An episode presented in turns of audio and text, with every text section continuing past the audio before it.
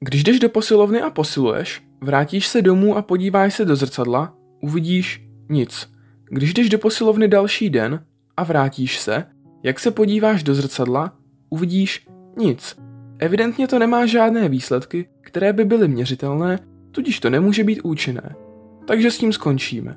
Nebo pokud zásadně věříš, že tohle je ta správná cesta a budeš se jí držet, zavážeš se k té činnosti, zavážeš se k tomu režimu, k tomu cvičení, můžeš to občas pokazit.